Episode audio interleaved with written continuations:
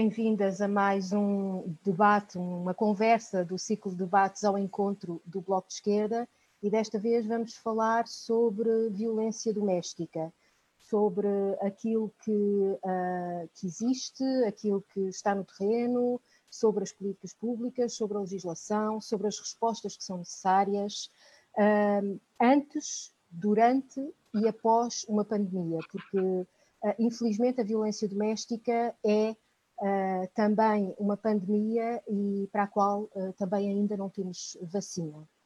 Nós, nesta conversa, temos connosco a Elizabeth Brasil, presidente da FEM, Feministas em Movimento, e é uma das pessoas que mais sabe, se não a pessoa que mais sabe sobre violência doméstica em Portugal.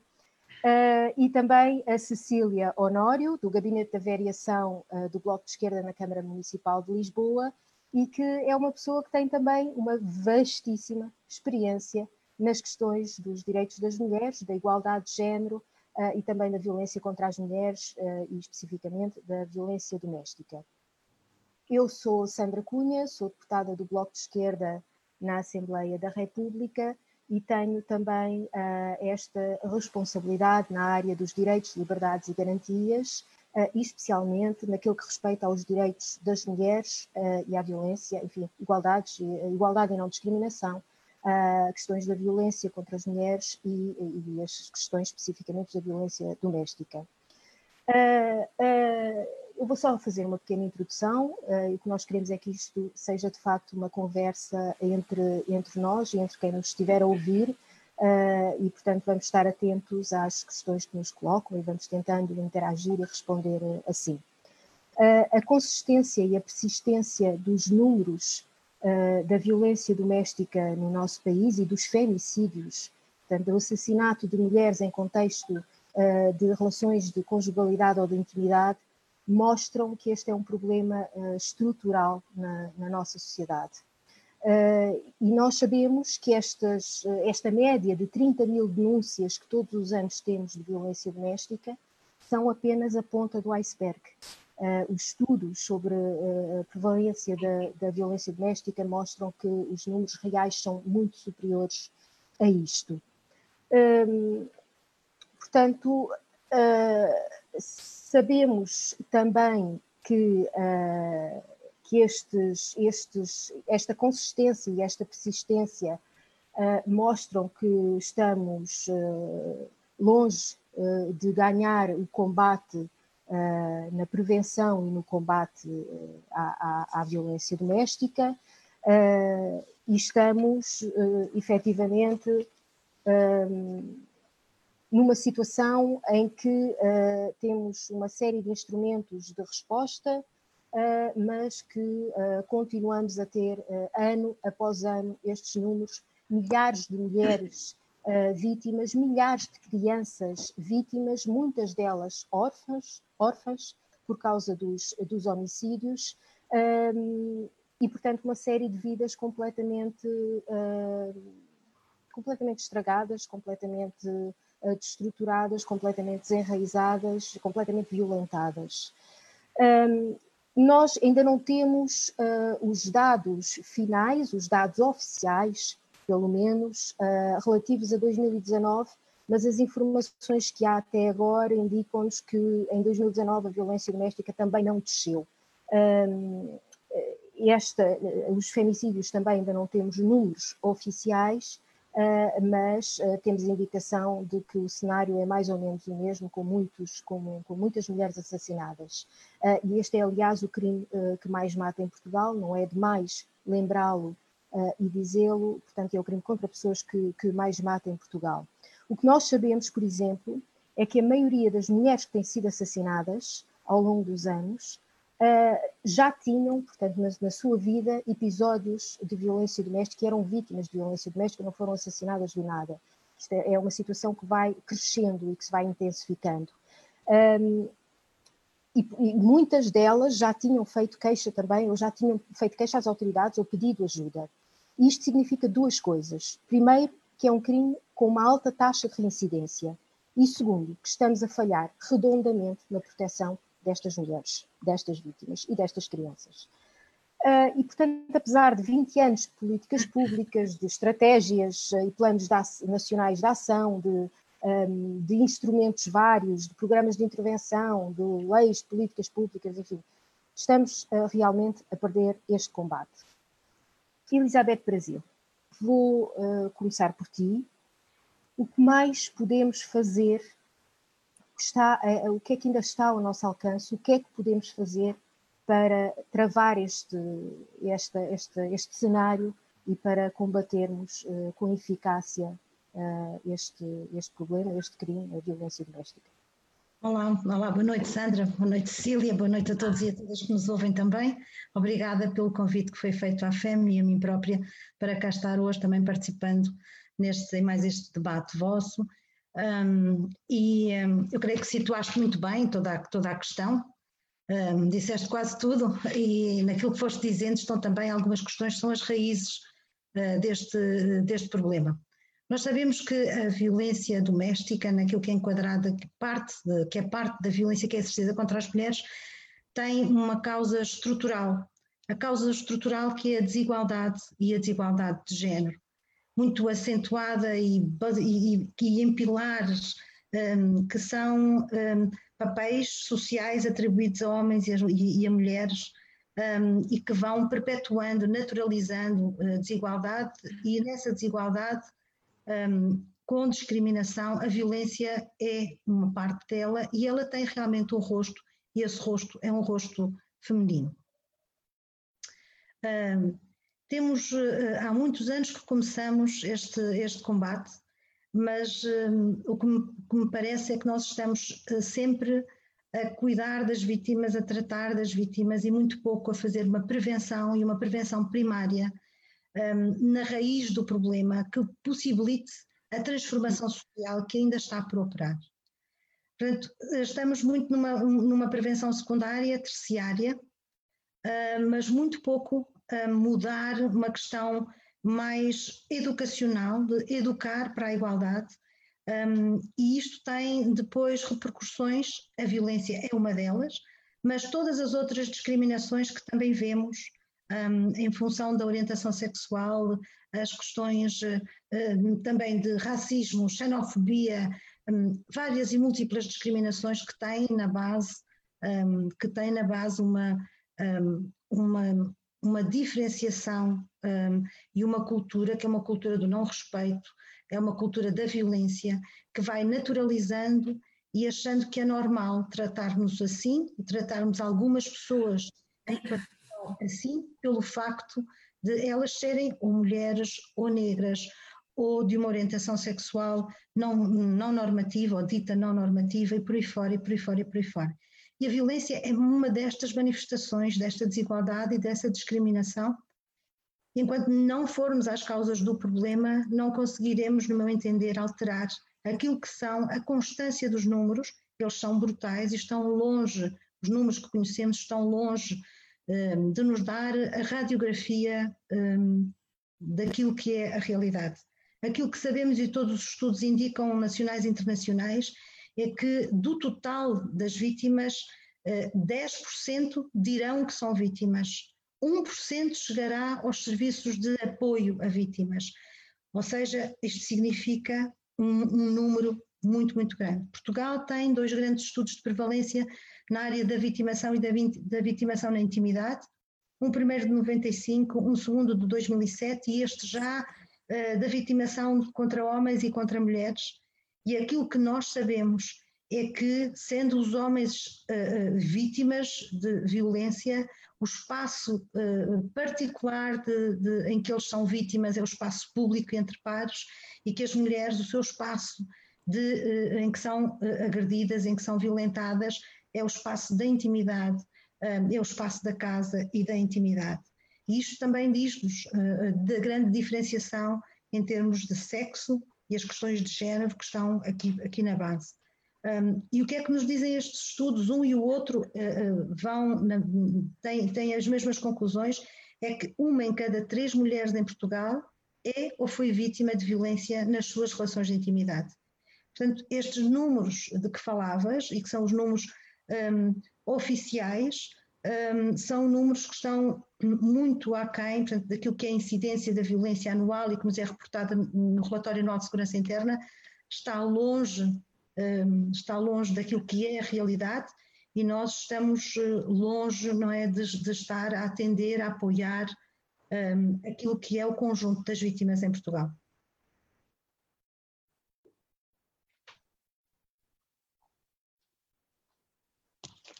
Peço desculpa que eu tinha desativado o meu som. Como é que achas que, eh, antes de passarmos para a frente, como é que achas que podemos chegar a essas, a esse, a esse número enorme, a essa gente que está sem, eh, então sem chegar sequer à notícia daquilo que, dos crimes de, de, que são vítimas, seja às, autoridades, seja às associações, eh, às organizações da, da sociedade civil que trabalham nesta área. Portanto, como é que nós chegamos a estas mulheres, como é que chegamos a estas vítimas, mulheres, enfim, porque são maioritariamente as mulheres que são vítimas?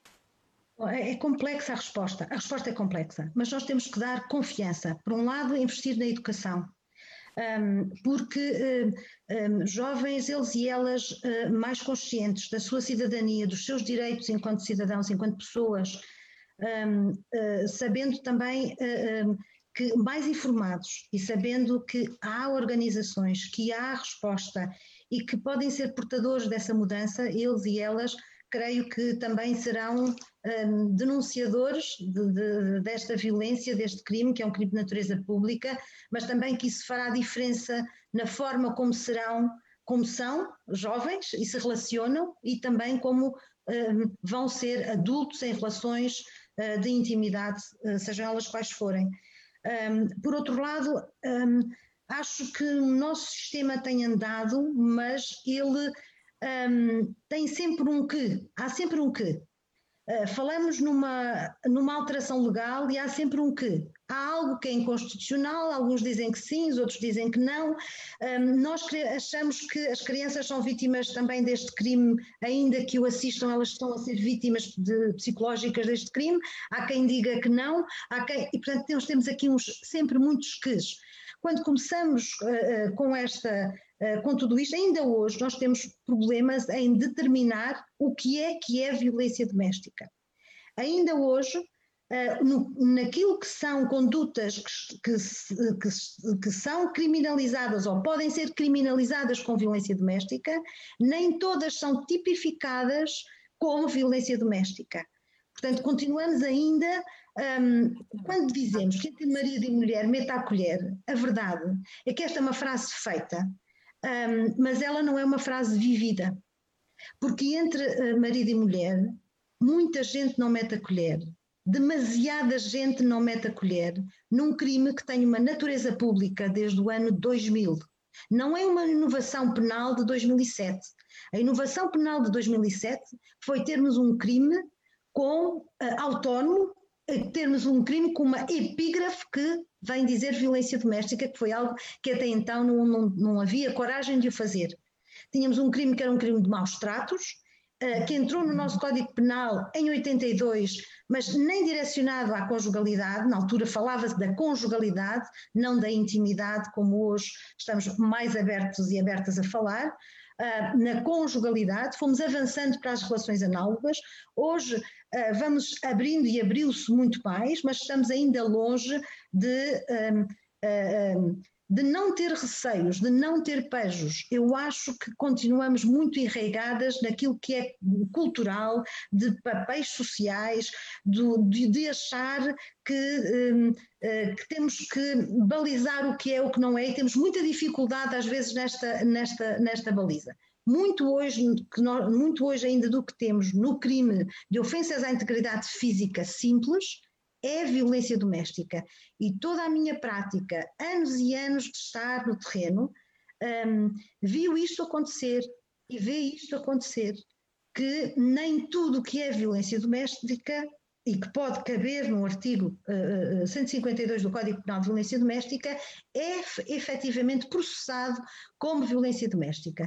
Porque entendem alguns magistrados que quando o Código Penal e quando, quando o artigo 152 fala em maus tratos, ele quer significar uma conduta uh, que não é única, que ela é reiterada, ainda que o próprio articulado diga reiterado ou não. E, portanto, há aqui um entrave, e esse entrave é um entrave que está na nossa cabeça mais do que está na lei. É o entrave do aplicador, de do intérprete dessa lei. Portanto, aquilo que nós vemos é, um, é que há um, um entrave no aplicador, em quem lê, inclusivamente há de quem, olhando para uma situação de violência, também faz uma interpretação.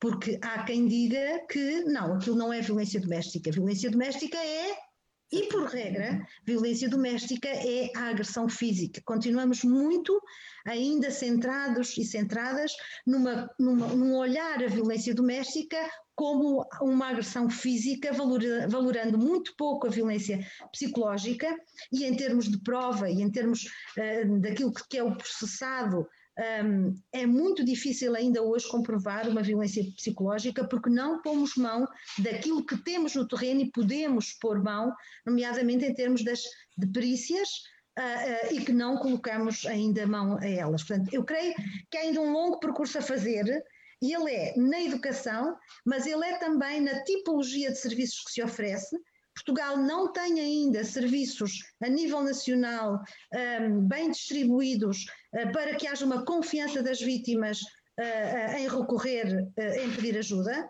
Um, depois temos aquilo que recorrentemente ocorre, que é quem pede apoio, quem denuncia uma situação de violência, tem que sair das suas casas, refugiar-se no país, longe das suas famílias, enfim, em campos de refugiados no seu próprio país. E isto, aquilo que se pede às vítimas é duro, é muito duro, muito duro. Com um tempo das vítimas que não é o tempo da justiça e nem é o tempo da intervenção social. Portanto, aquilo que se pede às vítimas é difícil. Um, e, portanto, também acho que tudo, todo este caldo cultural, social, um, educacional, uh, com a forma como os serviços vão respondendo e estão uh, uh, e respondem a uma tipologia de vítimas, porque na verdade aquilo que nós temos um, para quem quer sair uh, ou decide sair de uma situação de violência são casas-abrigo, são um, equipamentos de emergência, tem ser postado demasiado, no meu entender, equipamentos de emergência. Um, e, portanto, ou, ou, ou, as vítimas cabem naquela resposta ou não cabem naquela resposta. E, portanto, nós temos que criar também formas um, mais interessantes e, e diversas para, apoiar, uh, para apoiar as vítimas, porque nós não temos uma só vítima, nós temos, cada pessoa é única e, portanto, temos várias tipologias de vítimas com, uma, com duas únicas tipologias de serviços, digamos assim. Portanto, precisamos também aprimorar um, esta tipologia de respostas. Ok, muito, muito obrigada, Elizabeth. Uh, nós, neste momento, estamos a viver uma realidade nova. Uh, uma coisa que, uh, que nos chegou a nós, uh, Portugal, a Portugal e a, e a, todo o mundo, um, um inimigo silencioso, mas que, enfim, que nos transformou completamente o cotidiano, que nos transformou a vida e que nos transformou até a perspectiva de, de futuro. E esta, esta crise sanitária, esta pandemia da Covid-19 que, que nos atingiu, provocou evidentemente, com medidas de segurança, este confinamento uh, e o isolamento uh, de todas as pessoas e também das, das famílias.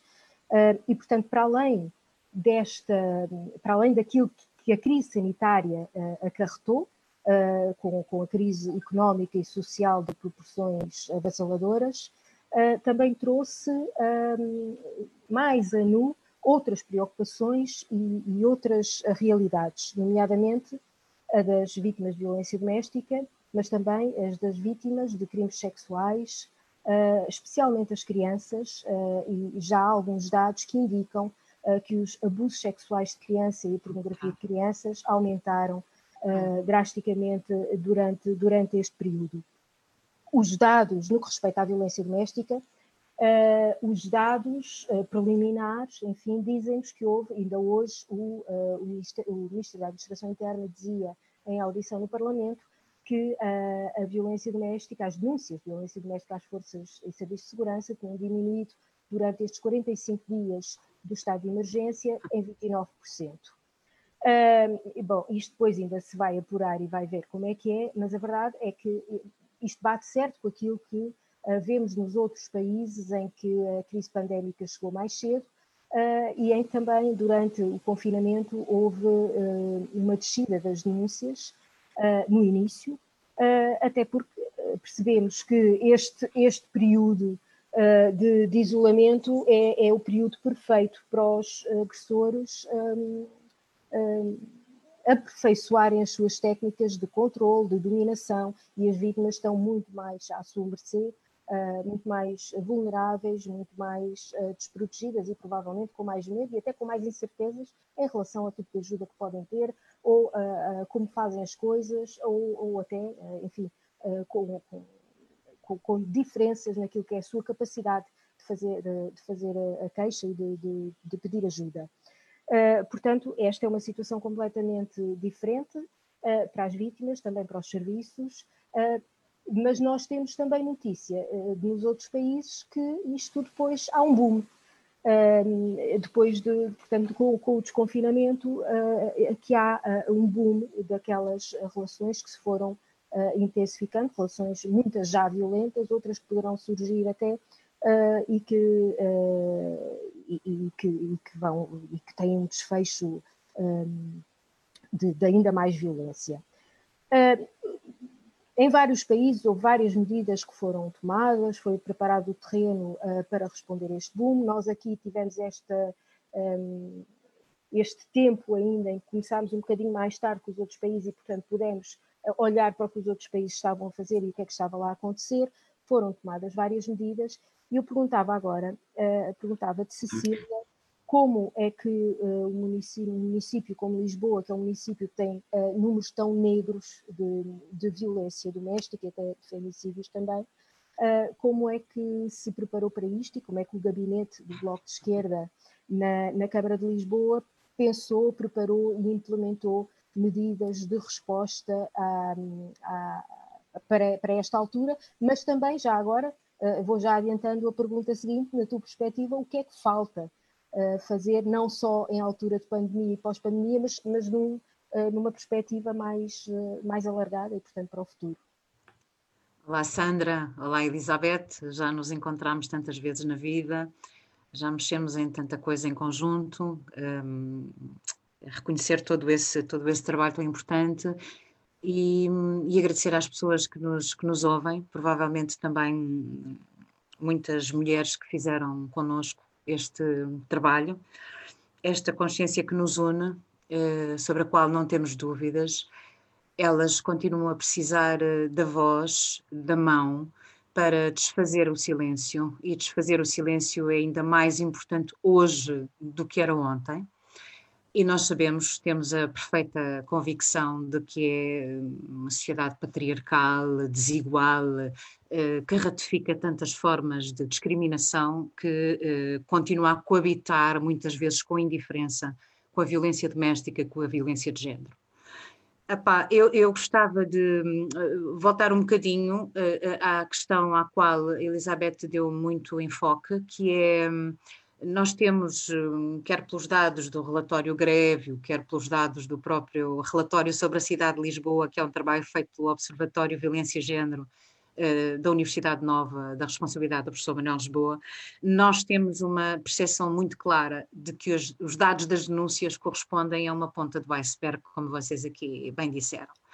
Um, o relatório Greve diz isso mesmo, o relatório que avalia a implementação da Convenção de Istambul. Portugal tem pelo menos dois grandes problemas: um é uma baixíssima taxa de denúncia e o outro uma baixíssima taxa de condenações também, já agora. Nós sabemos isso relativamente a Lisboa: mais de 60% das mulheres que foram vítimas de alguma forma de violência não fizeram nada. E este, eu acho que continua a ser um dos nossos maiores problemas: é a falta de confiança das vítimas uh, na resposta. Há muitas razões, porventura, para esta desconfiança, mas é verdade, como a Elizabeth aqui bem recordou, que as respostas são formatadas e que nós ainda não conseguimos criar a resposta de proximidade, a resposta de confiança, a resposta mais próxima, que é aquela que estas mulheres uh, devem ter. E esse é um desafio enorme. Como é que nós conseguimos construir uma resposta que permita a estas vítimas confiarem e dizerem assim, bom, mas o sistema vai uh, conseguir resolver-me um problema em que eu vou ser enxutada de casa quando o agressor lá continua, uh, mas o sistema vai ajudar-me a resolver um problema em que eu posso correr riscos relativamente à guarda uh, dos meus filhos. E eu acho que este é um debate que continua na ordem do dia e que nos exige muito. Como é que nós criamos confiança? O que é que o sistema deve fazer para responder com qualidade, com responsabilidade? E o que é que são políticas públicas de combate à violência doméstica e, e, e, à, e à, violência de género?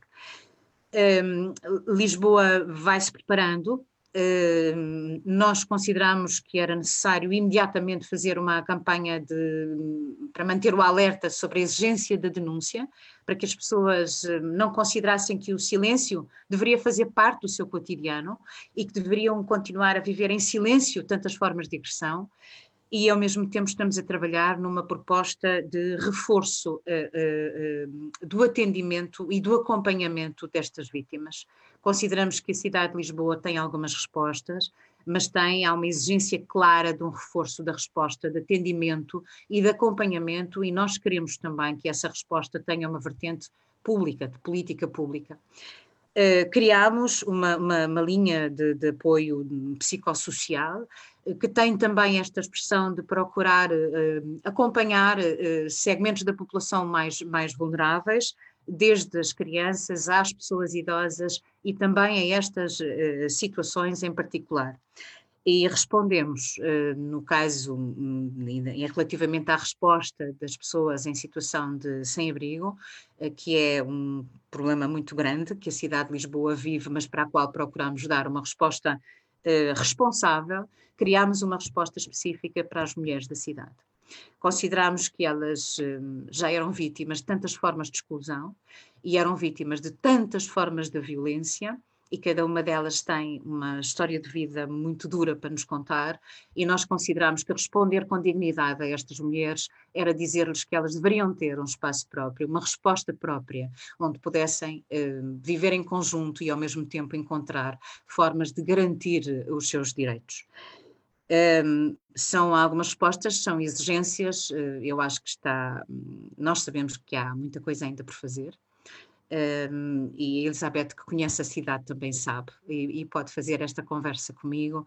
Uh, Lisboa precisa de muito mais do que tem, tem um envolvimento de entidades uh, que são importantes, que tentam colaborar em rede e, e partilhar e criar uh, uma, uma, partilha do trabalho, mas há uma debilidade daquilo que é a resposta pública da cidade aos problemas e, eh, dentro dessas debilidades, reforçar o atendimento e o acompanhamento é uma exigência. Lisboa precisa, merece ter uma resposta diferente, uma resposta correspondendo a um centro eh, de atendimento, de emergência, uma resposta integrada, uma resposta plural e pluridisciplinar.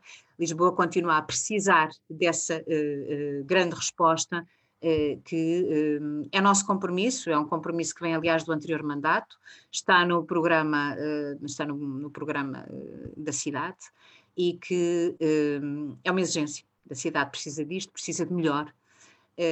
Vamos fazer aquilo que sabemos, como podemos, com estas pessoas que trabalham connosco, e Elizabeth tem tido, entre tantas outras, um papel absolutamente fundamental, mas com esta convicção, que é nossa também, de que o município eh, tem de saber responder à chamada, qual é a política pública, como é que o município responde, qual é o papel do Estado, afinal, neste processo e neste contexto. Uh, são exigências para os nossos dias e hum, estamos cá para isso, não é? Estamos cá todas e vamos continuar. Obrigada, Cecília. Uh, nós temos aqui, uh, não temos propriamente perguntas, mas temos alguns comentários uh, à conversa que, que vamos tendo. Um, portanto, comentários que, que, refletem de facto aquilo que, que, que nós também já vamos sabendo. Um, a Fernanda Vieira diz que as escolas deviam estar efetivamente mais atentas e são um dos, uma das entidades em que, isso é possível, é? até através do comportamento eh, das, das, crianças, enfim, da vivência que têm com as crianças. A Marina uh, Romana diz que uh, em Portugal, enfim, dá aqui um, um toque de ainda de conservadorismo e com toda a razão de Portugal, em que assumir a sua orientação sexual, por exemplo, já é tão difícil, quanto mais denunciar situações de abuso ou de violência. Uh, e a Paula Teixeira uh, refere que concorda quando uh, diz que nem todas as vítimas se enquadram nos centros de acolhimento para vítimas de violência doméstica e que a falta de outras respostas também faz com que muitas vítimas se submetam vários anos à violência sem que peçam ajuda. A Cecília falava aqui numa, uh, enfim, na necessidade de uma resposta integrada e tu, Elizabeth, no final da tua intervenção uh, anterior também estavas a falar nisto precisamente, nem todas as vítimas se enquadram e, portanto, que são necessárias outra, outro tipo de respostas que poderão passar também pelo atendimento e acompanhamento Uh, eu depois mais à frente também queria voltar à questão, uh, à questão enfim, da, da, Casa de Morada de Família, mas agora perguntava-te também que, que, respostas essas exatamente, e se é de facto uma resposta integrada, e como é que nós a fazemos chegar a todo o país. Lisboa precisa muito, mas há também uma série de outras zonas do país, e por exemplo as ilhas um, os arquipélagos uh, são, são também uh, locais onde a violência doméstica um, está muito presente uh, e, portanto, será que, que, é possível e que conseguimos dar estas respostas todas em, em, em todo o país? É para mim? É para mim, Sandra? Sim, é para ti, bom, bom, são sempre questões difíceis. um, bom, acho que um, acho que nós precisamos diversificar essas, essas respostas. E sim, eu conheço alguma, conheço um pouco daquilo que tem sido feito, por exemplo, em Lisboa, conheço um pouco daquilo que tem sido feito em Lisboa, e desde 2014 que, que acompanho também as políticas públicas municipais nesta área em concreto. Um, e um, eu gostaria de dizer que Lisboa fez o suficiente, mas acho que não, que Lisboa não fez o suficiente e precisamos, uh, como a Cecília disse, precisamos de melhorar e precisamos de continuar. E, um, e se pensarmos que Lisboa tem 600 mil habitantes, que uh, em, dia, em dia não pandémico uh, temos 2 milhões de, de pessoas um, e que muitas pessoas também aproveitam o tempo quando vão trabalhar para pedir ajuda. Lisboa é do, o território a nível nacional, ou um dos territórios a nível nacional, uh, citadinos com menos respostas nesta área. E é, é algo que urge e já está já todos e todas sabemos disso e precisamos então de políticas eh, públicas que, que respondam. Portanto, precisamos realmente de efetivar decisões políticas uh, e de tê-la como, uma, uma, como algo que é prioritário. Portanto, estamos há muito tempo em Lisboa à procura de soluções. Essas soluções já foram várias vezes equacionadas, mas temos uma dificuldade de as implementar. Esperemos que possam, uh, que esse passo possa ser dado a breve trecho, porque as pessoas de Lisboa merecem, Lisboa merece, um, e as mulheres e as crianças em particular uh, estão à espera, muitas delas, dessa resposta, é aquilo que eu, que eu, que eu penso. A diversificar, uh, precisamos, acho eu, de uma coisa muito, um, muito integral nesta área. Uh, nós fazemos campanhas e pedimos muito às pessoas que saiam de casa, que denunciem e que saiam de casa. E nós precisamos de um sistema que seja articulado e que faça uma intervenção holística e sistémica um, e aguente as pontas, aguente todas as pontas. Precisamos de confiança, a Cecília falou da confiança, que eu acho que é essencial. Se eu não confio, eu não vou, eu não saio de algo que é mau, mas que eu sei e conheço, e tenho uma falsa, pode ser uma falsa sensação de segurança, mas eu acho que eu de alguma forma controlo, para ir para uma coisa no escuro, que é aquilo que pedem às vítimas, é que saia, que denuncie, que saia e que dê um salto no escuro. Quando uma mulher, ou um homem também, mas quando uma mulher entra, aceita integrar uma casa-abrigo, ela nem sabe para onde vai. Ela não sabe se é dali a 200 km, 300 km, 50 km, ela não sabe nada ela vai ao escuro, confiando totalmente em pessoas que ela acabou de conhecer ou, ou conheceu há poucos meses, ou há poucas semanas, ou há poucos dias.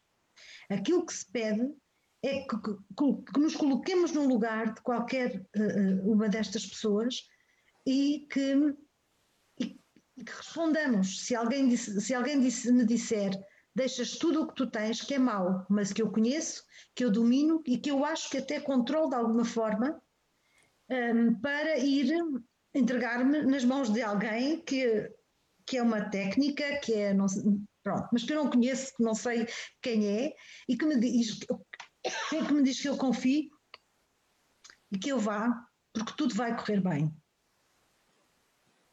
Pede-se demasiado, não é?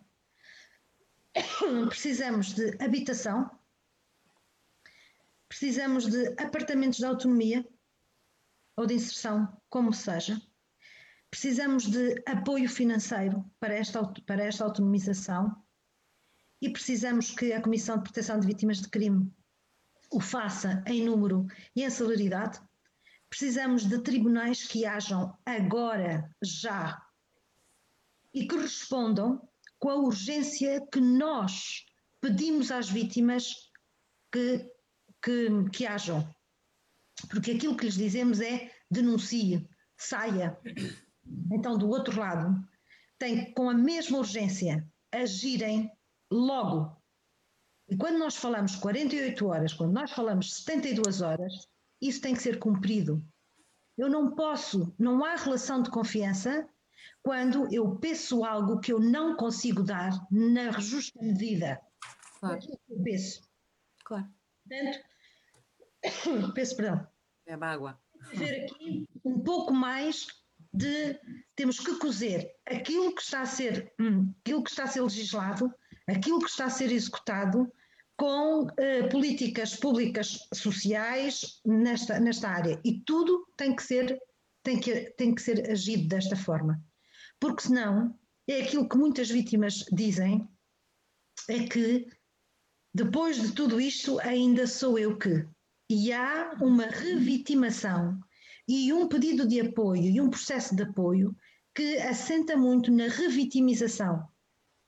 Porque são elas que têm que denunciar e depois são elas que têm que sair de casa e que são elas que têm que esperar que uma justiça se faça, que na maior parte das vezes não se consegue fazer porque a prova é, é um crime que se passa entre quatro paredes, poucas testemunhas, em que está quase tudo naquilo que a vítima diz, ou consegue dizer, na forma como se consegue ou não provar, e portanto está sempre um ónus muito mais em cima da vítima. Por isso muitas vezes se diz que a violência doméstica compensa, e ela compensa, compensa sempre ao agressor. Nós tivemos poucas denúncias, ou menos denúncias neste período do que noutro homólogo anterior, por exemplo, do ano passado.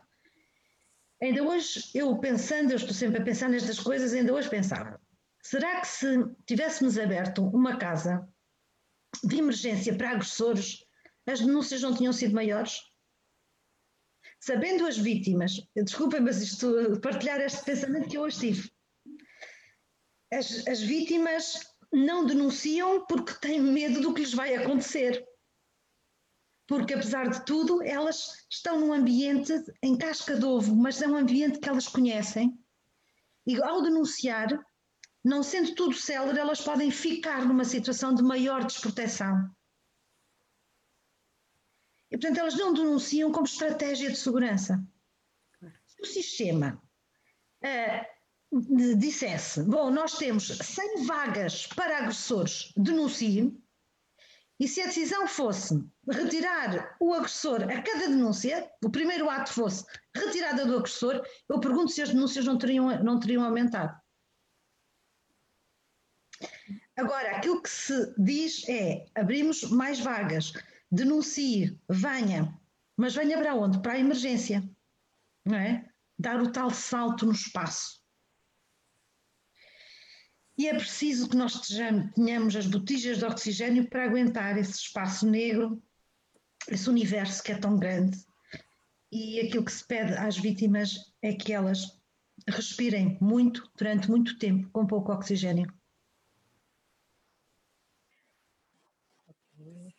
Ah, agora já tinha o microfone ligado. Obrigada, Elizabeth.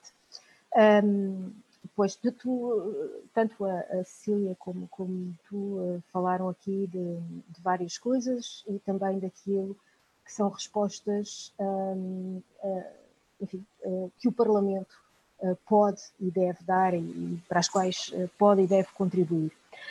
o Bloco de Esquerda no Parlamento tem, enfim, como se sabe, desde o início, desde que chegou ao Parlamento, antes nas ruas, mas desde que chegou ao Parlamento, que tem contribuído ativamente com ideias, com propostas um, e com iniciativas para, para o combate, à, para a prevenção e para o combate à violência doméstica, a começar, uh, obviamente, uh, por aquilo que foi esta, aquilo que mudou uh, toda a forma como se entende a violência doméstica e que foi a consagração do, do caráter público, da natureza pública, de crime público a este, a este crime.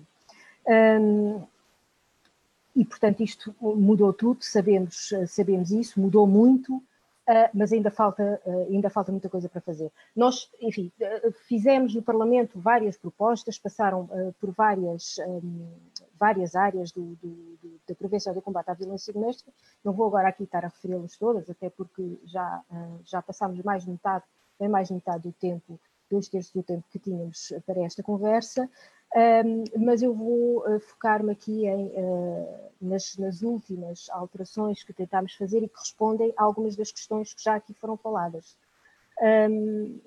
E uma delas tem a ver não só com a celeridade uh, que é necessária e que se exige à justiça, mas também com, enfim, com a capacidade que os tribunais têm de, de, de, de, dar uma resposta que responda ao problema, que proteja as vítimas, que não desvalorize aquilo que é a violência doméstica e, sobretudo, um, aquilo que nós queremos e que temos tentado um, apresentar e temos entregue iniciativas para, que, para, para resolver esse problema, que é aquele problema uh, dos tribunais uh, de conseguirmos ter sobre o mesmo processo de violência doméstica decisões uh, conflituantes ou muitas vezes até completamente contraditórias em dois tribunais diferentes, mas que estão a tratar do mesmo processo, no Tribunal Criminal e no Tribunal da Regulação das Responsabilidades Parentais, até porque na esmagadora maioria dos, dos casos de violência doméstica há crianças envolvidas.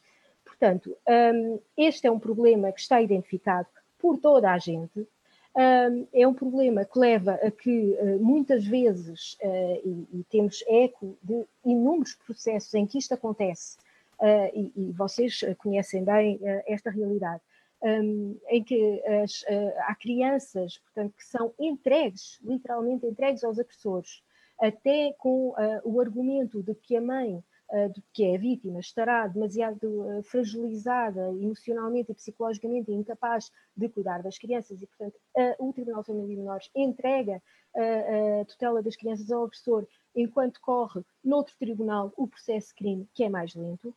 Depois há situações também, de certeza, que também conhecem essas situações, a Elizabeth Brasil de certeza conhece de situações de mulheres em casa-abrigo com crianças, mas que depois o Tribunal de Família e Menores estabelece um regime de visitas, as crianças vão às visitas com, com, com, enfim, com o progenitor, o pai, que é o agressor, e evidentemente passado uma ou duas ou três visitas já, já ele sabe onde é, que, onde é que as crianças estão e onde é que a mãe está.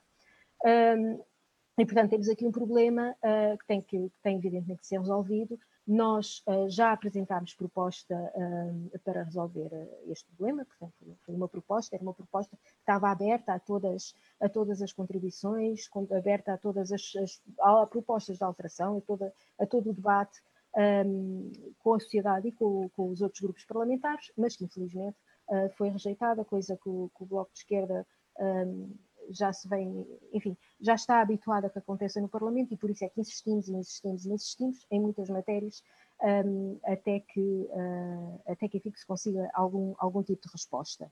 Uh, temos neste momento uh, esse reconhecimento, aliás, tivemos pouco tempo depois, poucos meses depois, esse reconhecimento por parte do Governo de que, de facto, este era um problema e que, de facto, tínhamos que arranjar forma de, dos processos uh, não serem, uh, não, não, não, dar aso a estas decisões conflituantes e muitas vezes contraditórias e de se tratar uh, do, do processo, enfim, ou pela mesma equipa ou, um, ou arranjar alguma forma para, para, para que estes processos sejam tratados. Para já com gente com especialização, com equipas uh, com especialização uh, devida nesta, nesta área um, e, uh, e, com toda na posse da mesma informação, do mesmo grau, do mesmo nível de, de informação, de dados e ao mesmo tempo. Um, portanto, neste momento há, há uma proposta do Governo que, que, chegou ao Parlamento e que vai ser debatida sobre isso, mas temos também uma outra situação e que tem a ver com as crianças, precisamente estas crianças que são entregues uh, aos agressores ou que uh, são, uh, enfim, que têm estabelecido um regime de visitas com os agressores, são crianças que na prática nunca são consideradas vítimas. A Elizabeth disse isso há pouco. Nunca são consideradas vítimas do crime de violência doméstica se os atos de violência não lhes forem dirigidos diretamente. Um, apesar Uh, e, e, também o Bloco de Esquerda entregou, já na legislatura passada, uma iniciativa para consagrar o estatuto de vítima às crianças que fossem, uh, que vivenciassem, que vivessem em contexto de violência doméstica ou fossem testemunhas de violência doméstica. Uh, nesta legislatura, no início da legislatura, foi o projeto número um que entrou no Parlamento, voltámos a fazer o mesmo. Das duas vezes eles foram rejeitados. Apesar de haver este reconhecimento por parte de todas as organizações que uh, trabalham no, no, no terreno. Uh, aliás, houve uma carta aberta de 25 uh, associações, 25 organizações portanto, a apoiarem esta, esta proposta de, de consagração de Estatuto de Vítima para as Crianças, a Unicef, o IAC, a Procuradora-Geral da República, enfim, inúmeros, vários pareceres, todos reconhecem esta necessidade.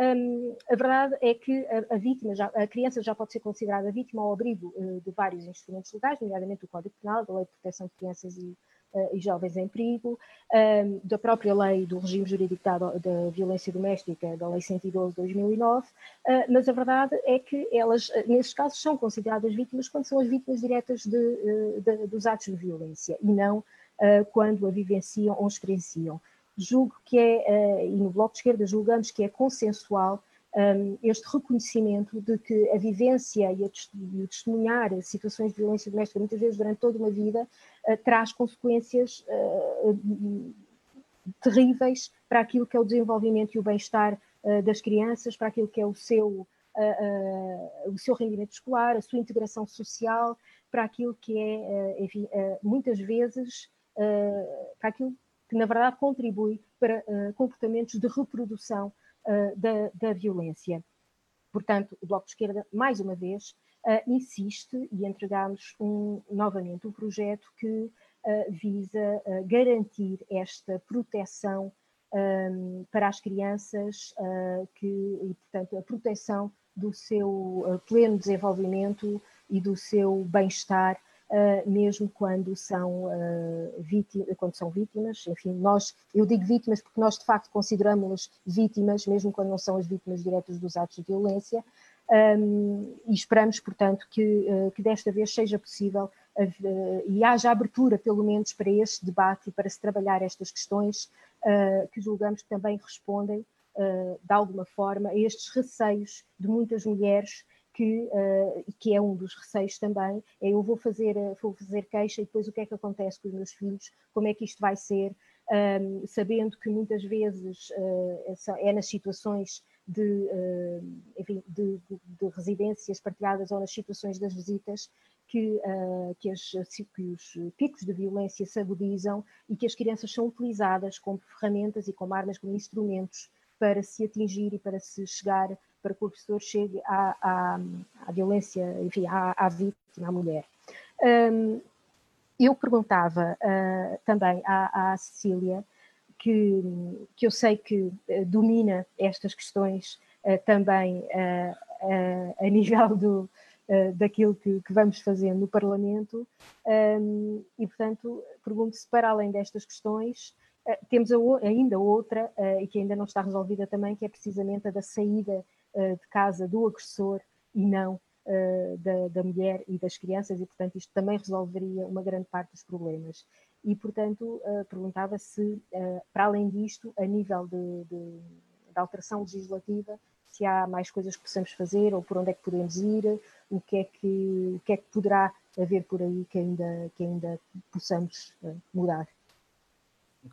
Querida Sandra, eu, eu estava à espera que tu respondesse a essa questão, que acho que é o nosso desafio, uh, uh, ao contrário de, de, de, de, algumas, de alguns títulos, uh, eu acho, nós achamos que é ainda necessário produzir legislação adequada à proteção uhum. das vítimas, foi disto mesmo que tu acabaste de falar. Um, e eu, eu gostava que partilhasses mais connosco. Um, acho que é, é, extraordinariamente importante a questão do estatuto de vítima para as crianças, mas que faça este, este guisado uh, em que há uma proposta do, do governo e já há tanta reclamação e que nos faz pensar eh, que a questão da justiça machista é muito mais do que um mero slogan que nós uhum. Eh, sabemos gritar bem alto, porque para as questões da não confiança das vítimas, não é, das mulheres, tem a ver com aquilo que a Elizabeth aqui disse logo no início, que é qual é a resposta, não é? A resposta é adequada à minha situação. Eh, eu vou para uma casa-abrigo e, e, deixo o meu filho eh, de dois anos eh, ou três anos na creche. Ehm, para além disto, da resposta, da necessidade, obviamente, de reforçar a resposta de habitação, que é uma coisa que o município de Lisboa fez, pode fazer mais, não é? Mas já fez.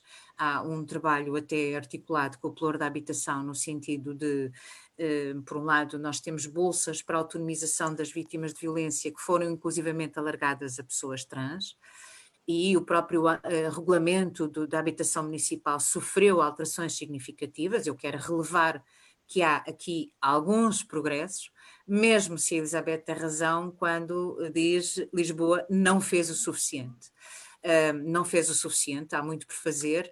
Eh, também vos quero dizer, se, se nós eh, tivéssemos mais do que 7%, a vida era diferente e não seria apenas negociar com tanto esforço, não é? E, e não seria esta labuta constante e esta negociação permanente. Não, não podemos esquecer que este é, é, o peso negocial que temos efetivamente e, portanto, o meu apelo é que para a próxima votem esmagadoramente no bloco e a gente consegue fazer isto mais facilmente. Bom, mas há um trabalho feito, uh, esse trabalho tem de ser aprofundado e continuado. Já vos disse que em Lisboa falta uh, reforçar claramente a questão do atendimento, falta o centro de emergência de atendimento, falta uma resposta integrada para a cidade, falta clarificar muito bem o papel do município nas respostas a, a estas questões, mas eu acho que nós podíamos um, voltar ao debate da justiça machista. Um, porquê? Porque uh, nós três, nós as três e outras que estão lá em casa a ouvir, um, sei lá, já fizemos algumas coisas para mexer no, no, no Código Penal. Eu, eu lembro-me bem da parte em que Elizabeth nos ajudou a alterar significativamente algumas questões, como a introdução da violência no namoro ou dos casais de pessoas, pronto, casais não heterossexuais. a Sandra tem feito um trabalho notável e este, esta necessidade de continuar uh, ver como é que nós devemos mexer no quadro legal de forma a proteger as vítimas e de forma a ir desfazendo um, os passos do poder desta justiça machista. Eu penso que as questões relativas a, ao estatuto de, de, vítima das crianças são, são, são muito importantes, é, acho que é um debate fundamental. Eu penso que nós temos de trabalhar melhor. Um, nós, nós tentámos, não conseguimos, tentámos no passado e não conseguimos, mas temos de desfazer este modelo dominante, uhum. porque é que é a vítima que sai e o agressor que fica. Um, e temos de, obviamente, fazer todo o debate e toda a proposta necessária para uh, combater estas costas voltadas entre, entre tribunais com decisões absolutamente uh, conflituosas, não é? e que muitas vezes nem sequer protegem as vítimas, nem sequer protegem as crianças. Um, e, portanto, este, este, um, há, há, há, um trabalho uh, que é o trabalho do cotidiano e das medidas concretas que nós podemos fazer, por exemplo, na Câmara, para melhorar a resposta de habitação, para melhorar a intervenção nas escolas, para fazer mais campanha, mais denúncia, mais articulação e há todo esta, toda esta uh, máquina uh, em que nós uh, pensamos, bom, o Código Penal até foi melhorando, mas estamos a responder à questão fundamental da proteção das, das vítimas no, no, face ao decurso dos processos judiciais? Conseguimos responder devidamente à proteção das vítimas? Estamos a conseguir responder à proteção das crianças e estamos a garantir às crianças os direitos que estas crianças devem ter? Estamos a dar resposta ao fim desta, desta aberração que é o tribunal decide uma coisa e o outro decide outra? Uh, como é que respondemos ao maior de todos os problemas e esta justiça atroz, que é eles ficam, eles ficam em casa e elas, se querem fazer denúncia e se querem continuar o seu caminho, saem de casa. Um, e como é que nós, enfim, ainda permitimos, Elizabeth deve conhecê-las bem, e tu também, Alessandra, algumas das uh, sentenças fantásticas, uhum. uh, não é? Uh, que mostram, aliás, aquela, aquela ambiguidade toda que a Elizabeth falava há pouco do que, é que da violência doméstica, porque se não for, não, eu li umas coisas maravilhosas há uns anos atrás, porque não é exatamente namoro, porque eles afinal deviam encontrar-se mais do que X vezes por semana. Há, há, coisas destas, e portanto, como é que nós conseguimos intervir também neste plano que é fundamental para responder à, à confiança? O desafio é este: as pessoas têm de confiar na resposta. As pessoas têm de confiar que a mão e que a voz são, é uma mão amiga, é uma voz amiga, e que em conjunto podemos desfazer estas barreiras do silêncio. É muito importante que o façamos neste momento. Uh, Sandra falou, e muito bem, os dados que nós conhecemos, pelo menos da realidade de outros países, é que por hora as vítimas estiveram silenciadas entre as quatro paredes, por hora estiveram a viver o medo de um problema sanitário, e aquilo que sabemos noutras realidades é que os números vão aumentar, e vão aumentar muito, e que é preciso uma grande exigência na resposta às vítimas de violência doméstica e de género. Mas para isso precisamos também que o sistema, que a justiça, possa fazer a sua parte e que possa hum, libertar-se destas, uh, destes bloqueios, destas guilhotinas que não protegem nem as mulheres, uh, nem as crianças, nem facilitam a uh, confiança na resposta. Eu acho que temos ainda, Sandra, tu, nós temos muito trabalho para fazer mas tu tens ainda um grande desafio nas tuas mãos, que fazes muitíssimo bem, mas também te pedia que partilhasse um bocadinho connosco mais o que é que, o que, é que te claro. preocupa, como é que tu achas que a malta podia dar a volta a isto. Claro, uh, sim, bom, é, exatamente é, é, são essas as questões principais que tu enunciaste, uh, que a nível legislativo nos parece que precisam de uma resposta rápida agora e de uma resposta forte e de uma resposta corajosa. Uma é precisamente garantir que processos uh, crime e processo de regulação do exercício das responsabilidades parentais correm ao mesmo tempo pela mesma equipa um, e, portanto, em, em conjunto. Um, outra é garantir que, uh, que não são as mulheres a ter de abandonar as suas casas, mulheres e crianças, as suas casas, as suas vidas, um, as suas comunidades, os seus trabalhos, a sua escola, para fugirem, como disse a Elizabeth, e para estarem refugiadas, sabe-se lá onde, uh, quando o, o, agressor continua na sua casa, e portanto eu, eu, acho que se pode olhar e se deve olhar para, para algumas soluções que têm sido encontradas noutros países, apesar de já agora uh, o nosso quadro legal permite que, que, seja o homem que seja afastado, não é? e que seja afastada, incluindo da, da casa de morada de família. Mas a verdade é que, lá está, não há depois respostas para, de habitação, nomeadamente, ou de acolhimento desses agressores, e por outro lado também não há vontade por parte de uma justiça que ainda é machista de ir por essa, por essa via e portanto acho que isto é, é, um, é uma, uma área onde ainda tem, temos que trabalhar também. E a outra, efetivamente, é a das crianças, e é aquela que nós, neste momento, temos, uh, temos em mão e que, que entregamos no Parlamento e que vai ser discutida e apresentada amanhã no plenário, e que é uma exigência uh, que se considere que as crianças que, uh, que, vivem em contexto de violência doméstica ou que a testemunham sejam consideradas vítimas por quem decide, portanto, pelos, pelos tribunais, porque ao serem consideradas vítimas, permite que sejam beneficiárias dos mesmos instrumentos de proteção que são uh, que, que, que, têm as, as, as, suas mães, não é? Que, a quem é atribuído o estatuto de vítima.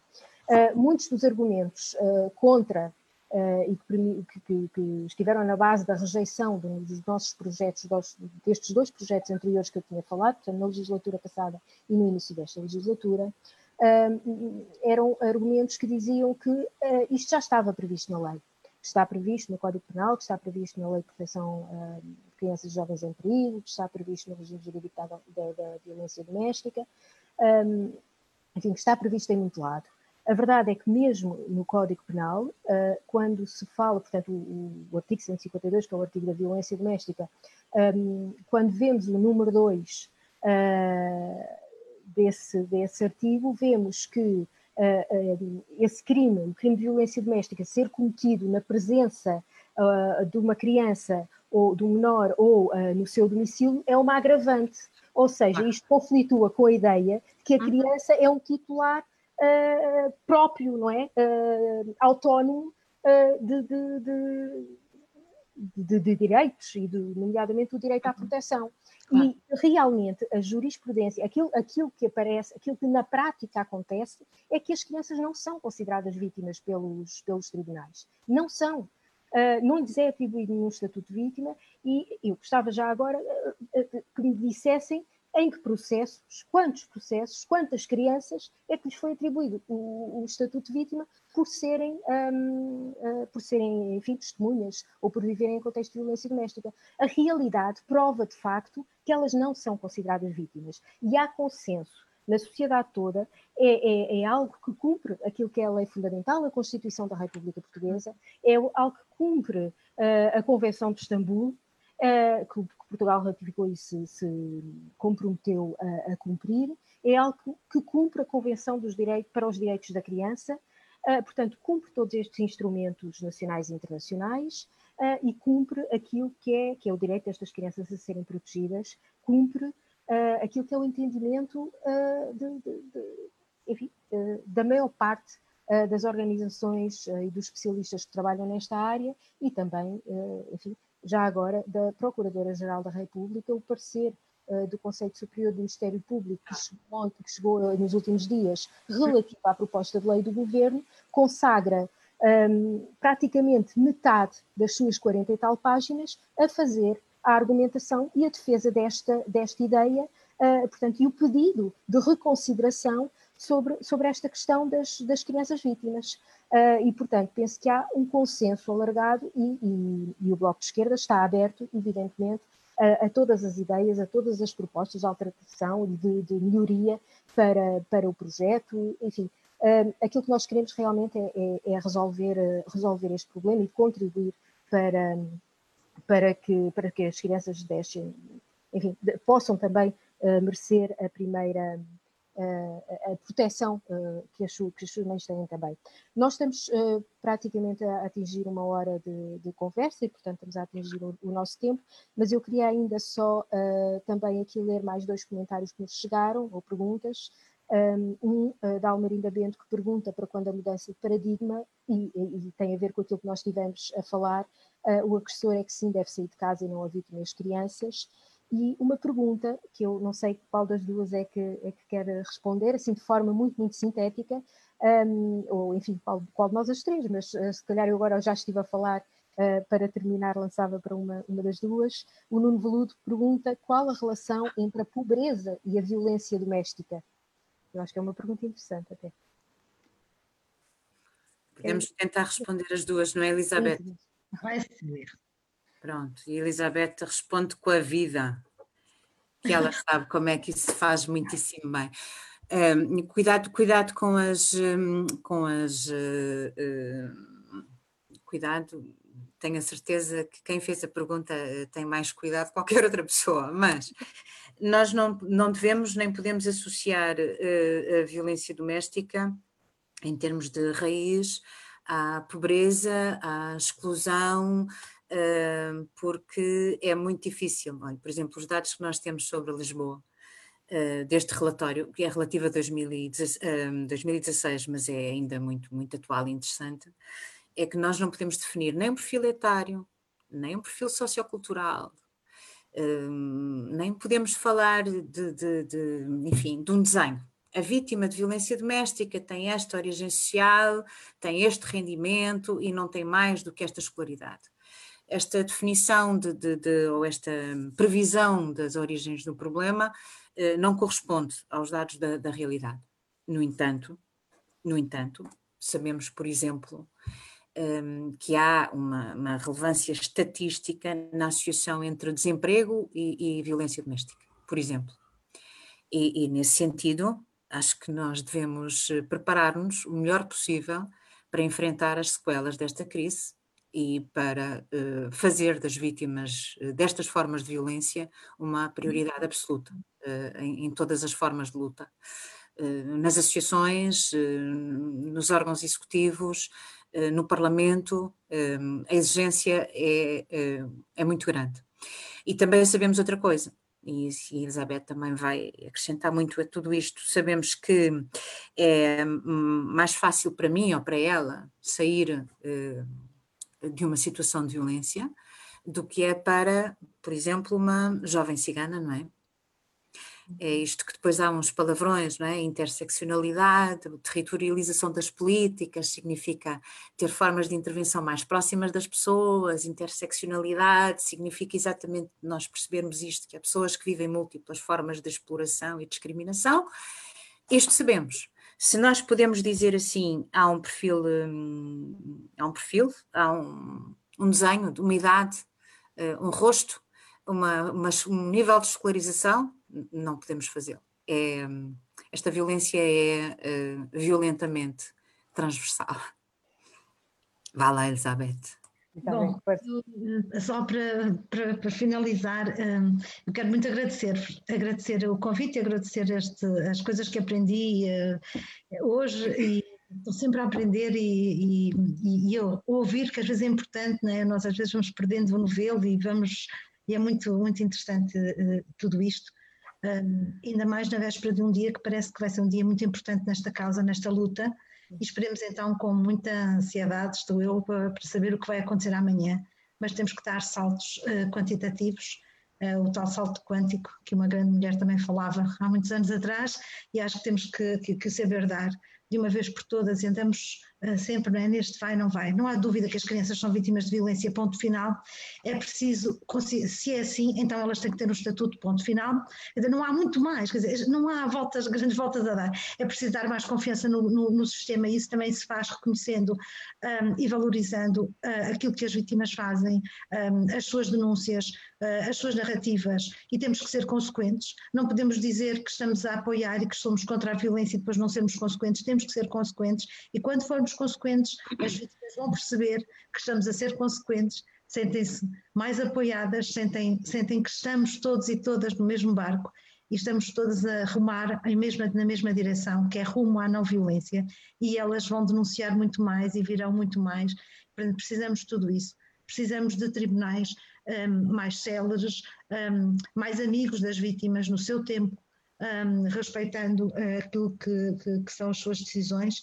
Uh, precisamos de formação das polícias à entrada, não é só uh, polícias especializados no inquérito, é logo à entrada. Precisamos de muita coisa e vamos, vamos, vamos vendo o que é que amanhã também vai dar e estou com grande expectativa que amanhã vai dar.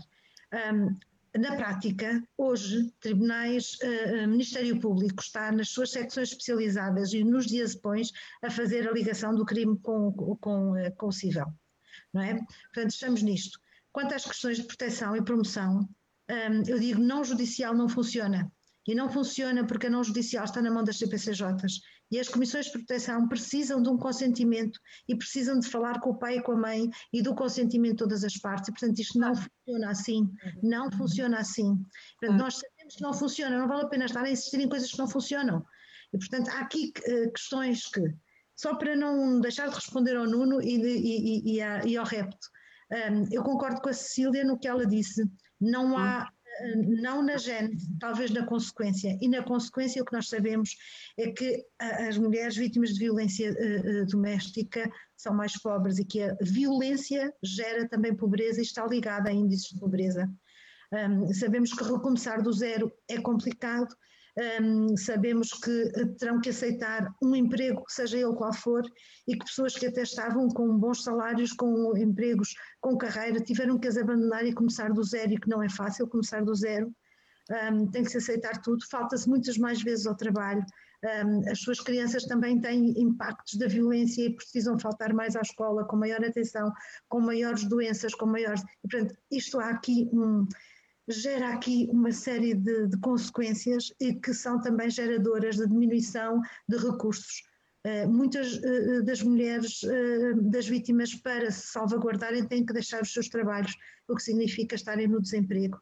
E, portanto, sim, vem aqui uma fase que pode ser complicada e que temos que estar todos e todas muito, muito atentas um, e rumar contra esta ideia ainda muito patriarcal e ainda muito insistente de que um, a família é, uh, uh, temos uma ideia, uma coisa idealizada de família, e eu acho que isto tem muito a ver também, esta coisa de dizer que um pai é agressor e que o facto de ele ser agressor, ele está a vitimar a sua criança, vai contra uma ideia não é? Que, quase intemporal de que o pai e a mãe, daquela família, não é? daquela ideia de família, pai, mãe, uma criança, o que seja, não é?